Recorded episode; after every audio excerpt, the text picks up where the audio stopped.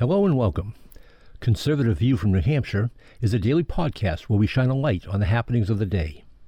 Conservative View from New Hampshire is a proud partner of and contributor to the Liberty Loft.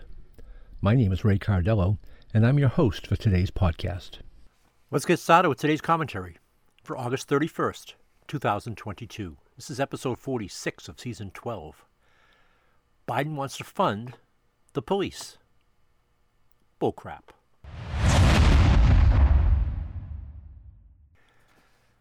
I am so angry that it is difficult even to read this post.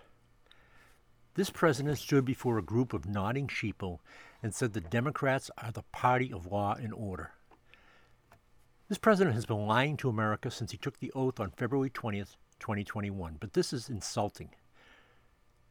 That is what this unifying president has been for nearly two years.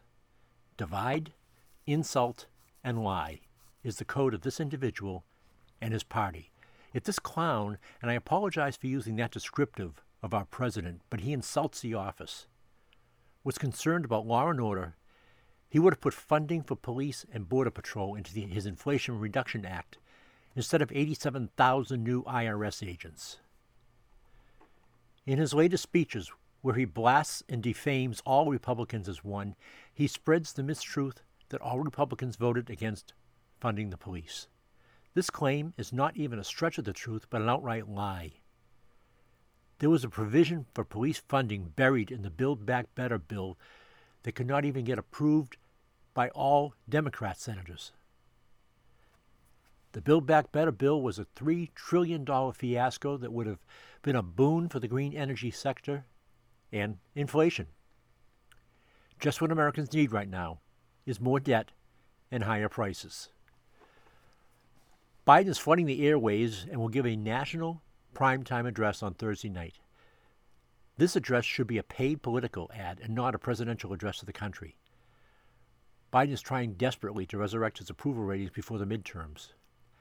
To achieve this, Biden is going back on the attack of conservative Americans.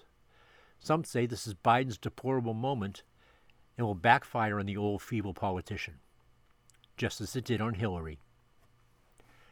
Biden forgot that over 70 million Americans voted for Donald Trump in 2020. His attacks and rhetoric are stirring them even more than the Democrats he hopes to motivate.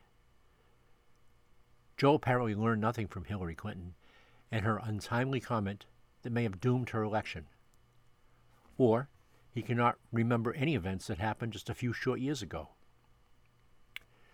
Joe's new love of the police would be comical if it were not so heartbreaking. Crime rates have been skyrocketing in the last two years due to the defunding of police at the hands of radical left mayors and governors.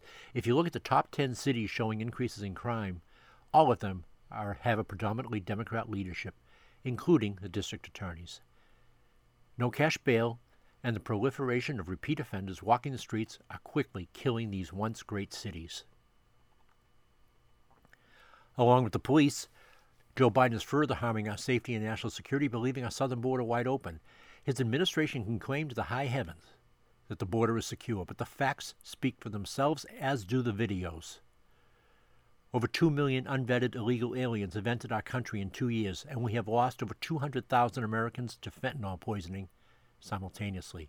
Joe Biden has destroyed the safety of America, and he can give all the speeches he can schedule. It will not change the truth.